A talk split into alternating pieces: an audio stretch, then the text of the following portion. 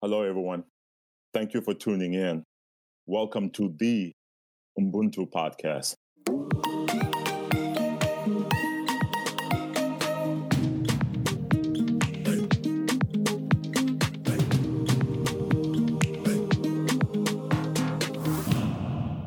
Hi everyone, this is Henel Gilma from the Ubuntu podcast. This is our final episode, part two of our conversation with Isaac Cudjoe, where he'll go more into his work with the return movement. Super excited to have you all on here again and want to thank all of you for your support during this first season.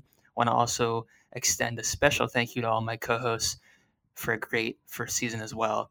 At the very end of this episode, we're actually going to have a DNA reveal from our very own David Curtiss. So stay tuned.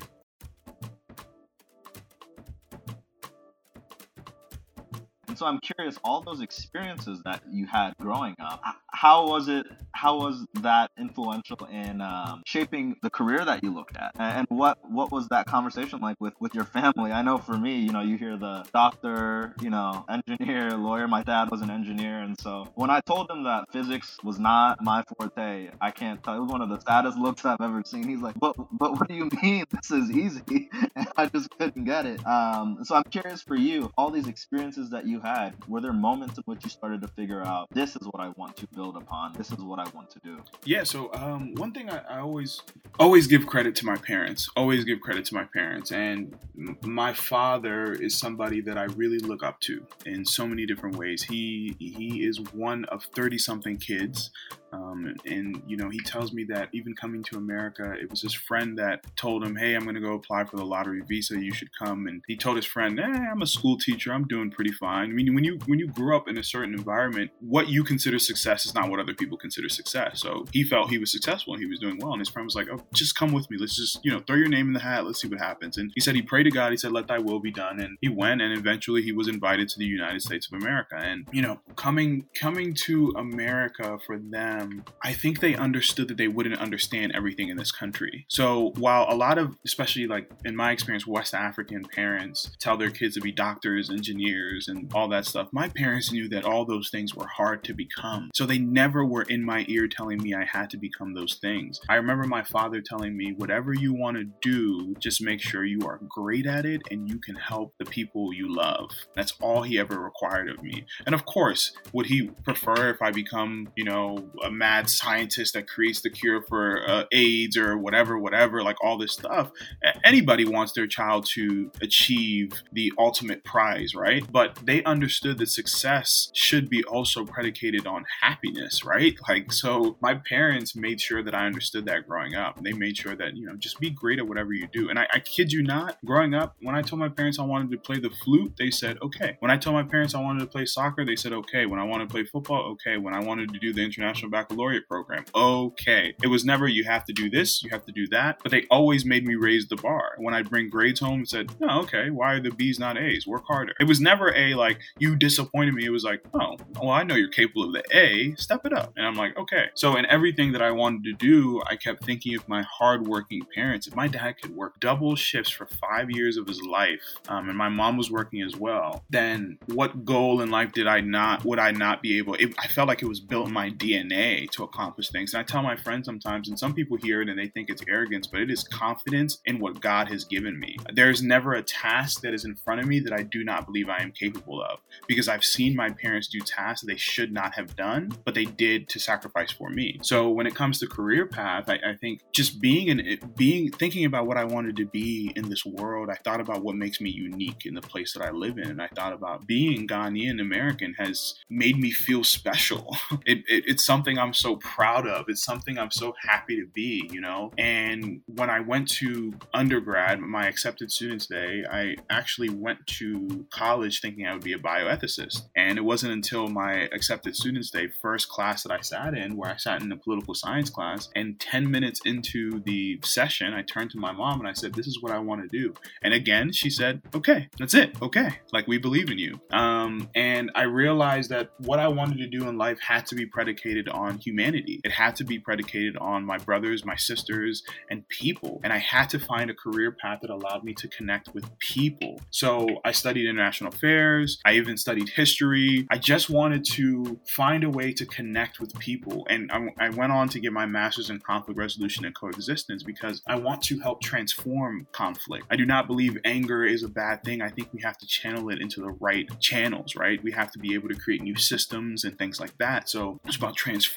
conflicts. It's still about people. So every single thing I've done has been because I know that my parents, if they work that hard, it must be something in our DNA. But for me, I want to work hard for people just like they worked hard for me. Yeah, thank you for, for sharing that. That's that's so powerful to see your parents working as hard as they do. It it, it builds this this uh, this resolve within you, drive, um, this passion to to make sure that you do not waste the effort that they have that they have um, exercised. Right, you don't want to waste um, all that they have given up for you. Right, to give you the opportunity that, that you have. And you were mentioning kind of this this idea of finding your your passion. Right, is people and how how do people function? How how do people interact? How do people engage? Um, and I know that that's played out in a lot of different ways for you over the years. Um, and could you talk a little bit now about um, one of the organizations uh, which you co-founded, which is the Return Movement, and how your passion for people uh, and your passion for your for your home country of Ghana and for diaspora in general really helped birth that organization? Can you give us a little bit of background for that? Yeah. So the Return Movement is near and dear to my heart. It is something that I, I, I think when I leave this earth, um, people people will remember me because of how much I loved this movement and I believed in this movement. And you know, in 2018, I got a chance to take part in the Young African Leaders Initiative on the Ghana RLC, the Regional Leadership Center in Ghana. I went there for a training, and beforehand, to get excused from my, my master's program to go, I took on an independent study on African diaspora and what it meant to reintegrate back home. So I had done a, a short film beforehand, before leaving, and I had not published the film. You know, it was one of my friends, Alvaro Huezo, had helped me film it, and I had it all all edited and ready to go. And I got to Ghana, and uh, the people that I was interacting with, the Ghanaians especially, did not know initially that I was not living in Ghana, that I was raised in the US. And there was a moment where a young lady said to me, She said, Hey, I like the way that you mix the dialects together. And I said, What? I had forgotten that I grew up in a household where my dad spoke Twi and my mom spoke Fante. So I was speaking Twi and Fante at once. She thought it was about inclusivity, not that I hadn't mastered the dialects well enough to speak one alone.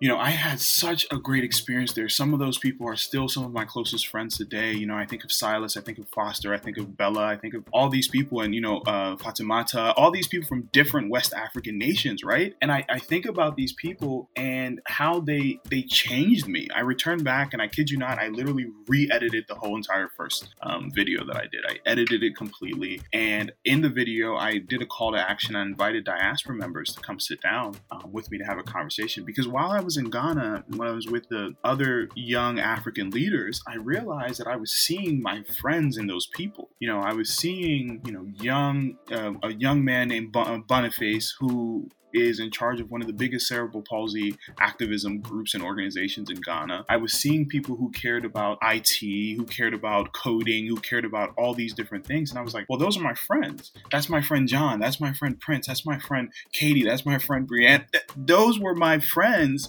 but from different countries. And I said, well, what are we doing to connect millennials with our counterparts in our home countries? So I wanted to have a conversation with other diaspora members to discuss what it means to be from somewhere else ourselves, whether our parents or whether we ourselves, what does that mean? And what does it look like to reintegrate in the mind and in the heart before we actually do it with our legs? Because um, a lot of the times when people say reintegration, they think about just going straight back home, but we have things to unlearn. Um, and so we sat down, and before the filming, a young lady by the name of Violet Nugent, she was going to be in the documentary. She was in the documentary, and she said to me, Isaac, what? So what are you going to do next? And I was like, Violet, I'm going to graduate. And I'm going to move on to bigger and better things. And she said, No, you you can't. I was like, excuse me? She was like, you've evoked something in people's hearts. You've articulated something that people have been having a hard time articulating. You can't just drop this and go. It'd be irresponsible. And I said, okay, so what do you mean? And she said, we, we both looked at each other and said social movement. And right then and there in front of the Starbucks at Brandeis University's Heller School, we drew the logo. We got help from a, a, a woman by the name of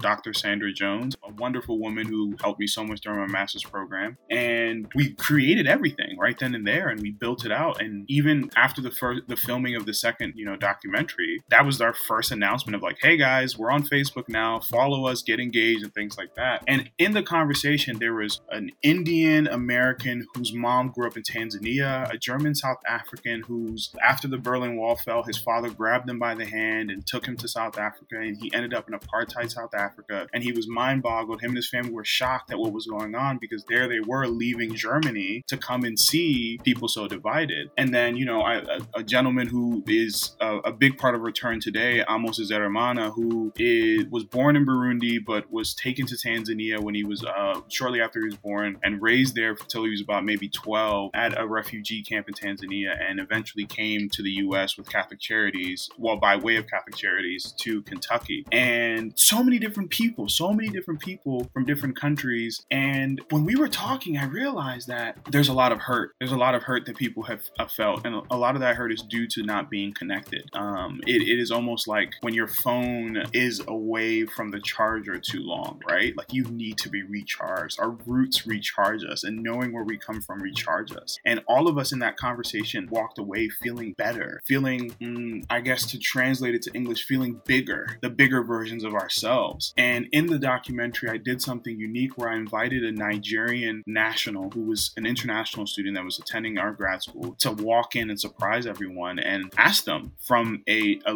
a local perspective, what exactly are you, a diaspora member, willing to give up and what are you willing to do to reconnect back home? And it was such a powerful conversation that was that was held. And we went on to create a diaspora framework where we are asking people to, if you want to reintegrate back home, you have to first reevaluate your practices, not just your practices as an individual, but the practices of the diaspora as a whole. Take time to reflect on the negative and positives that have been carried out by the diaspora, and then re educate yourself. There are narratives that diaspora must learn and unlearn. And to do this, we need to take the voices and opinions of people within the contact that we wish to support seriously. We need to commit to learning, not just teaching, because a lot of times we feel like we're there to teach. And then the last one was to rebuild. We need to rebuild the places we're from, rebuild the narratives of how diaspora can create positive impacts, but we cannot build without the people. We have to collaboratively collaboratively work with the people to seek a better future for those places. You can't just go in and bulldoze and say that, hey, you guys need this building or that building. Um, you must work with your people to do it and not think that you are the leading expert on it, you know? Um, so it's been an amazing ride, an amazing journey, and I, I'm, I'm so happy to be a part of it. And I'm so happy that it, it is going to keep growing and be bigger than me. And I want it, I, I want to get to a point where people forget that Isaac Cudjoe helped create this. I want everybody in their hearts to be like, yeah, man, I remember when I helped build Return. I don't care. Take it. You know, I, I want this to be yours, right? So that that's where we are today. Wow, and that's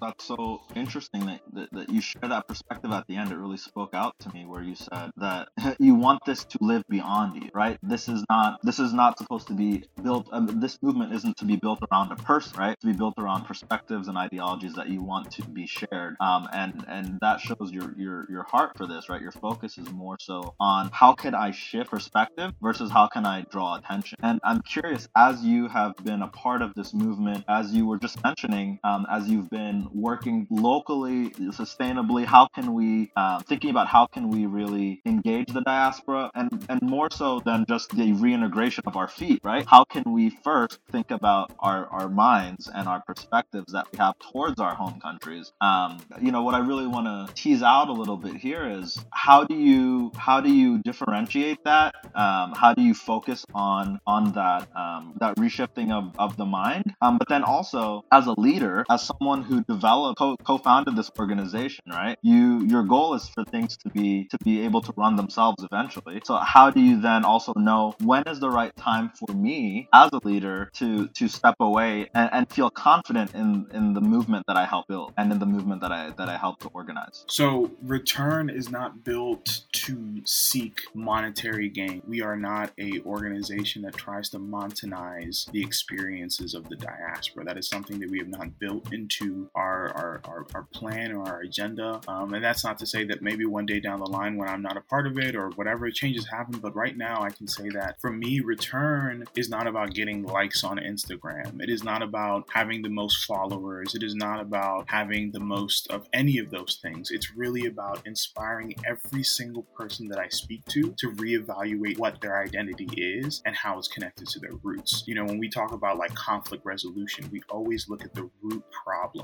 So, like when I look at individuals, what is your root source? Where do you come from, and how does that make you strong? Because any plant, any tree needs to take care of its roots. The roots are the base. We don't often see our roots, but we feel our roots. So, for me, return is supposed to be a catalyst. Some people have experienced, we have had conversations with people in return, they've gone on to do amazing things. They've gone on to help start different movements and stuff like that. Again, return is not here to become a household name. What we do want to become a household name is your individuality and your respect for who you are. So when we talk about like when do I know to separate myself, I will always be a champion for people loving themselves more and loving their roots, right? Um, and this is not some some group where we are trying to gain power. We are trying to influence you to show people who you really are. But first, start with yourself. So when I think about return in the future, you may call it so many different names, but I just want to be able to have a conversation with you today and then see you in a month and you're like, yo, I'm actually thinking about going to Ethiopia. I'm actually thinking about that is my that is my joy, right? Because I know that I can't do reintegration of the mind for you. You have to be willing to do it. I can tell you to read Why Immigrants Come to America, Brain Gain. I can tell you to read Diasporas or World on Fire. I can tell you to read so many different books, right? But it is going to be up to you to do the work. Um, Return isn't doing the work for you. Now, we do have resources where we have a diaspora's pen and a locals pen blog where both locals and diaspora can write to each other or write to the world about their experiences. We do hope that when you read those, you realize that, wow, there's so much beauty in knowing my roots. Just last week, we, we, we shared a story of a young man who comes from Ethiopian background and his parents were business owners in the DC, Maryland, Virginia area. And he's gone out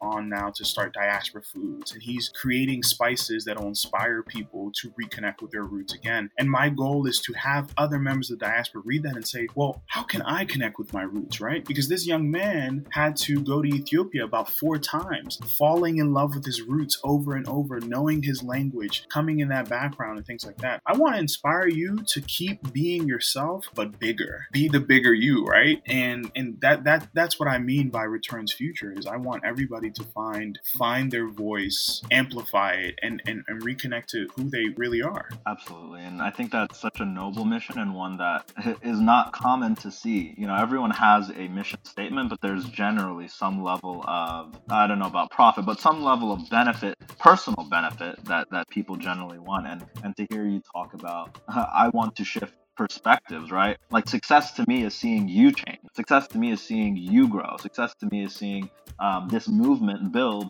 um, beyond me, right? Years down the line. Um, I think is is such a powerful way to look at organizing, to look at um, you know building a movement. And you know, you talked about also some of the things that you've done to engage with media, right? And that's something we're also trying to do in terms of engaging um, people through media, engaging diaspora through media. And you talked about some of the articles that you guys write, and you you you mentioned diaspora foods, which I I ordered the I ordered the spice. It was pretty fire, literally and figuratively, and I loved it. Um, and, and so I'm curious. This is just uh, you know we've got you on, and you know you've got a lot of wisdom you've been sharing with us. For us also here at at the Ubuntu podcast, um, and for you as someone who has been engaging with the return movement, with um, the diaspora, how have you seen um, leveraging media, right, and the power of media, especially in this age of technology that we're in now, um, to, to really help engage people and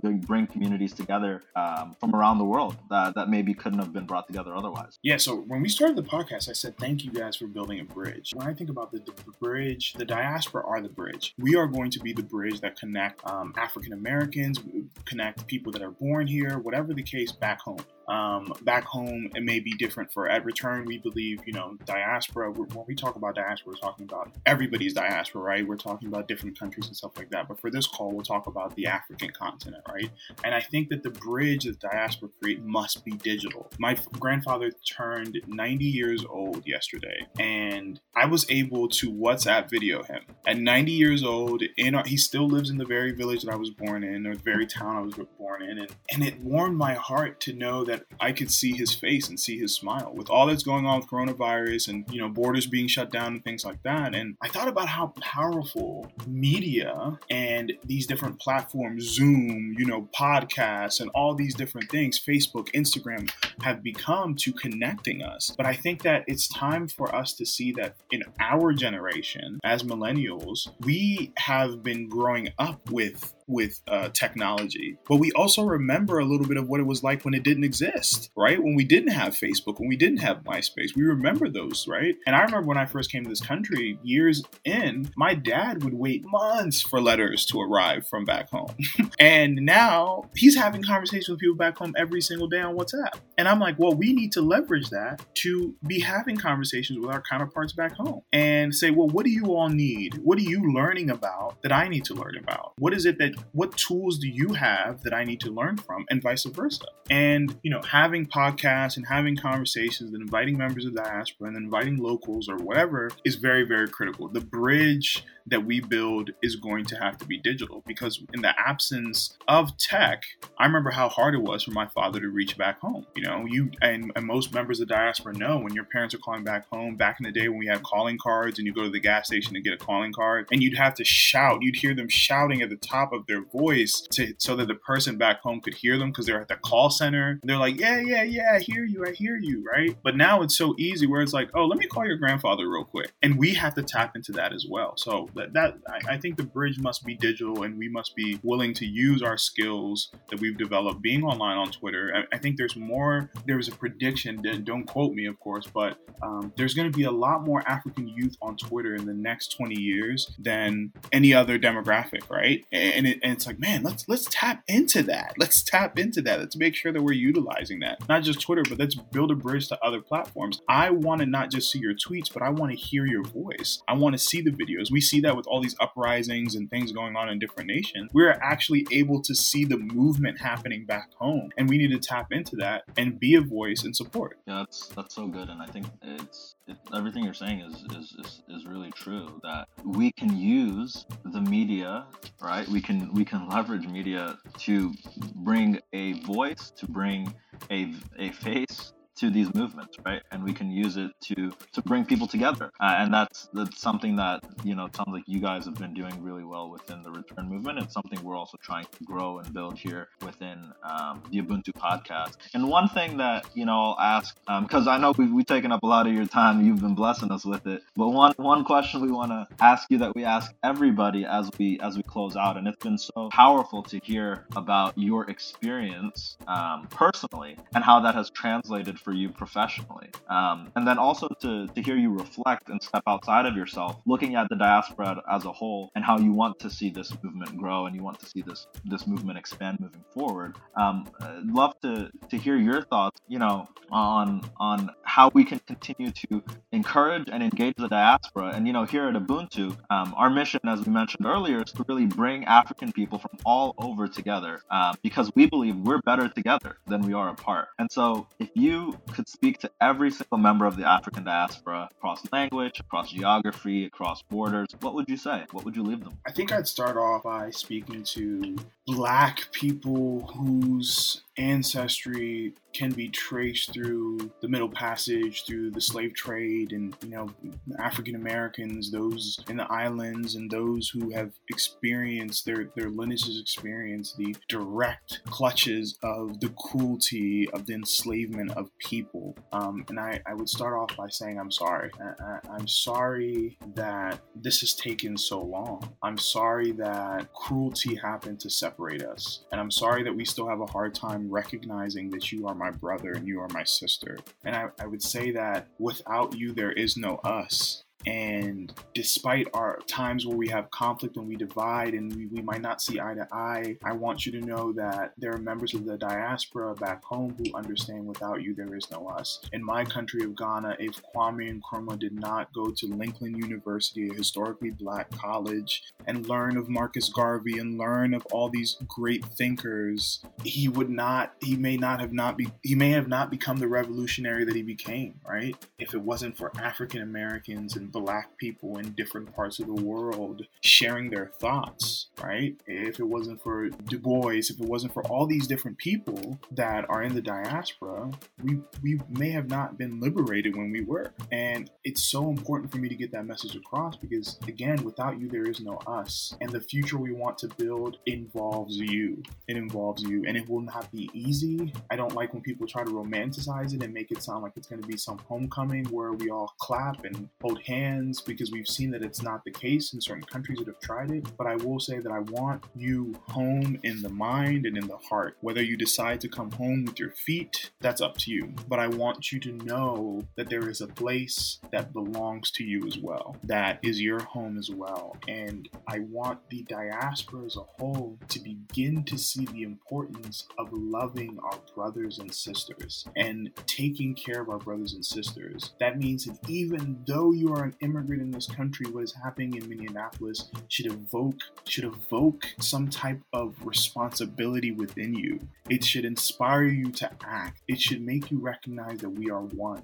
And we, you know, so many different organizations exist that talk about, hey, let's move a million African Americans to Africa. Let's do this, let's do that. But I want people to understand that before we even move people physically, we have to have conversations about what is in our heart and what is in our mind. And that responsibility is on each and every one of us, regardless of where you live, where you are, and and take it seriously. Take the responsibility seriously. We have so much to learn from each other. You know, the I'm sorry is on my behalf. It is on behalf of my ancestors. It is on behalf of the world. Is because what what has happened to some members of the diaspora is so unjust. What has happened to all Black people is unjust. But what has happened to some members of the diaspora, the cruelty and the divide, and I always think of it as my cousins that got abducted. Um, and man, I, I can't stress if I found out that my cousin was abducted and he's living a different life and he's not being treated well right now. And despite what I don't have, I will want to give him everything and I will want him home. So, to all members of the diaspora, we have to learn to love each other, respect each other, and care for each other before we can actually build the future we want to build. That that is a part of the process. Yeah, that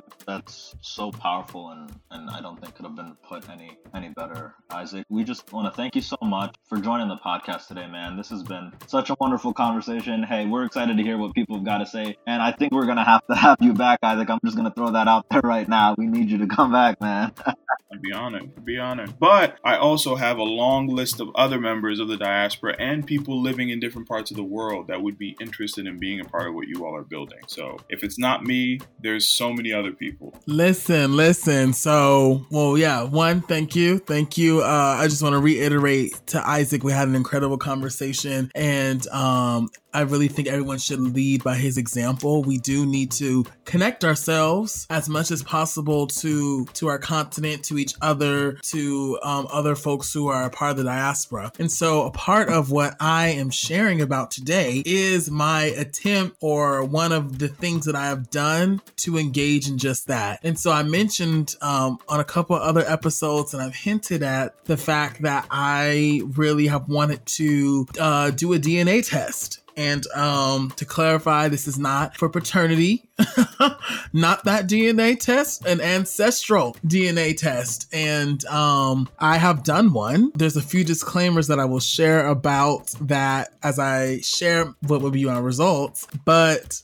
I really, I decided a while back that when I was really committed and saying like my really kind of enhancing and enlarging my identity to really be encompassing of of African and claiming myself as an African, uh, there's a there's a really typical I won't say typical. There's a really it's a really complicated challenge in doing that as a descendant of slaves and knowing that there are parts of understanding around my lineage that will never be fully fully um, realized. There's some details that will just never materialize. Um, and that is the intentional decision of the history and those who have who took my family from their homelands. And so there's a there's a level of peace even in saying like, hey, I want to do an, an ancestry DNA test. There's a level of peace that I had to come to and a level of resolve and having to say my identity situates and there's a there's a there's a fragmented nature about it that makes it specific to you know a set group of people almost as in being displaced in this way is its own form of like you know national marker. Um like not the country of x y or z but really like the place of being kind of somewhere spread in the middle is coming somewhere spread in between. Um and if we all i believe dig enough deeper into our histories we'll find that you know there is no real there is no real accomplishment or there is no real place that you arrive where you're pure of anything. And I think we mythologize what it means to be human as it relates to place and identity and belonging. And we're all the compilation of different um, individuals in our families who have decided to move, who have decided to leave one place and return to the other, who have decided to meet and engage in, in, in life with those who are different than us on some level. And so that's also been something I'm trying to understand as well. In doing this test, it wasn't about trying to prove or validate, yo, I'm African, because I can maybe point to some place that gives me that license. But it's like, David, you have to, and, and this is me also also talking to every member of the African diaspora who is a descendant of slaves and who has to call many places their place of origin, that there has to be a conviction and there has to be a there has to be an acknowledgement that this is our story and that, you know, it's not to be diminished. And I think a lot of times that was something I was doing to myself. It was like, man, I want to be able to know specifically, I want to pinpoint exactly where in Africa I'm from. And but in doing that, I think at times I've dishonored or even haven't given full access to find so much inspiration and the reason that I am where I am today and the the the, the difficulty in knowing that my ancestors lived a life where they knew that they weren't sure if I would ever be able to know where and who exactly I was coming from, but they fought and they tended their way through life to make sure that I could be here. And and so to that I'm extremely grateful. And that was just a really long, sappy way of kind of getting down to to the to the nitty gritty. And so for our listeners, I've been um I've been unsure how exactly I'm gonna share this with the group. Um and so I also do want to do a disclaimer. I yo I chose ancestry DNA, and so there's other ones that are going to be more specific. Personally, if African Ancestry DNA, the company, the black owned DNA testing company, wants to sponsor me or Ubuntu, please do so so I can get one of y'all's tests because they're pricey. And so that was one that was one of the reasons why I was like, you know, let me build up my understanding. I'll start with the the simple test and then kind of um, move from there. So they have like you can see that it's like lit up like a Christmas tree. But really, I so the DNA test revealed well one of the things that I, I don't find shocking. I actually learned this from Henry Louis Gates. African Americans, descendant of slaves, are on average only like about seventy six percent uh, African, and the other pieces are going to be resulting of folks who were instrumental in your in the slave trade but i share a large quarter of my ethnicity as nigerian share about a quarter nigerian and then there's a bunch of other like compilations. So folks from cameroon congo and southern bantu peoples like tipping around like southern africa. Those regions i'm about a quarter as well 24% 22% malian. Um, but they've also identified in that because it's so close to sierra leone so close to burkina faso kind of in that group as well. And then, so those are, and then, you know, they say I'm 5% Ghanaian. So, you know, Isaac, we in there, we in that thing. um, some Benin, some Togo, even some Senegal, and then Senegalese. And so it's like really lit up here. And I think what's powerful about this is to know there were so many, in something so horrific as the, as the West Atlantic slave trade, there was a convergence of so many people in so many countries and so many nations and so many places that found itself into into my blood.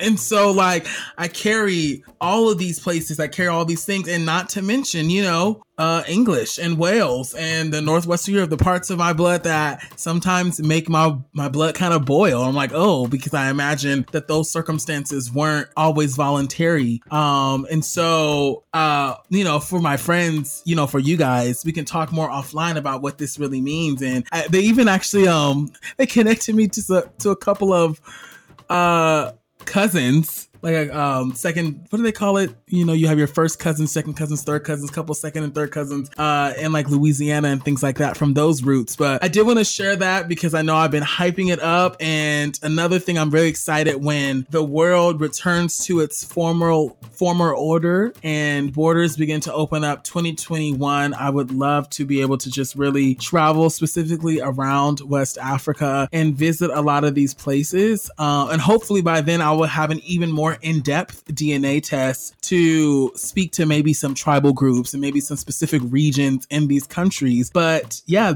that is what I'm looking at. And yeah, this is my this is my history, this is my family, this is my DNA, and this is me. And this is the first step in what I call my own personal revolutionized return. And so thank you all for for listening. I hope our listeners are intrigued and they also find the courage, strength, and the money to if they can learn more about their ancestry as well. Uh, David, that's a really interesting DNA test. I mean, I was looking at it now, and uh, the results are, yeah, it's all around the world. I was doing like a Google search and kind of figuring out the history of those places as well. So, yeah, I definitely want to do one for myself too. Actually, after you shared that one, thank you so much, Isaac, for making the time to speak with us today. And thank you, Nati, for the interview. We definitely want to extend our thank you to all of our viewers for just an exciting first season where all of you have been able to really engage with us and give us just your take on things. And we've learned that, at least I've learned as well, that this is a topic that needs further conversation that the Ubuntu podcast will be continuing on. So I just definitely want to extend my thank you to all of you and let you guys know that I appreciate all of you for your support during this whole process. Yeah, I I, I agree with you, Henok. And again, want to just quickly thank everyone who's listened and not only listened to our podcast, but has really been giving us feedback and, you know, talking about different topics that we should really discuss. And we want to let you know that this will continue to be your platform as we take time to build and plan for what is next. And I've just really enjoyed working with Henok and working with you, Dow, and working with Nati and all of our incredible guests like Isaac and Miriam, and just had a real blast this season. I learned so much, and I'm so grateful that there is such a desire amongst so many incredible people to bridge our communities together, to talk about the hard things, to lean on each other for support, and to never settle and um, sell ourselves short of how amazing we are. And so I love you all. I love our listeners. And yeah, those are just some of my reflections from how great this past season has been. Yes, y'all. Until season two, be in the lookout because we got some amazing things coming to you this summer. So don't be asleep. But we love you all. Thank you all. And we'll see you next season. Thank you, Isaac, uh, for coming and ending our season with a bang. Uh, we truly appreciate it, brother. Uh, and Nati, man, you have been incredible uh, through this this whole process. We love you and appreciate you for that, bro. And Henok and David, uh, wow, I just I have learned so much from y'all. I thought I knew y'all, but now I know y'all. Uh, thank y'all for that. And to our listeners, uh, we couldn't have done this without y'all. Just wanted to say we appreciate y'all. Continue to further the conversation. Remember, this is your platform. Uh, we are the bridge, us in the diaspora, to back to the continent. We need to close that gap uh, more so now than ever. Uh, we are the bridge. And so please continue further the conversations in your own household and in your communities. Thank y'all so much and much love and peace. Hey everyone, thank you so much for tuning in. You can follow us on Twitter and Instagram at the Ubuntu Pod and on Facebook at the Ubuntu Podcast. Make sure to like, follow, and subscribe. You can listen to us on both Apple and Spotify as well. You can also follow me directly on Instagram at Heni Yilma, H E N I Y I L M A. Hey y'all, it's Dow. Don't forget to follow me on IG. So it's Dow underscore Dol Dol. Hey everyone, you can follow me on Instagram and Twitter at David J A Y Curtiss with two S's. Thank you.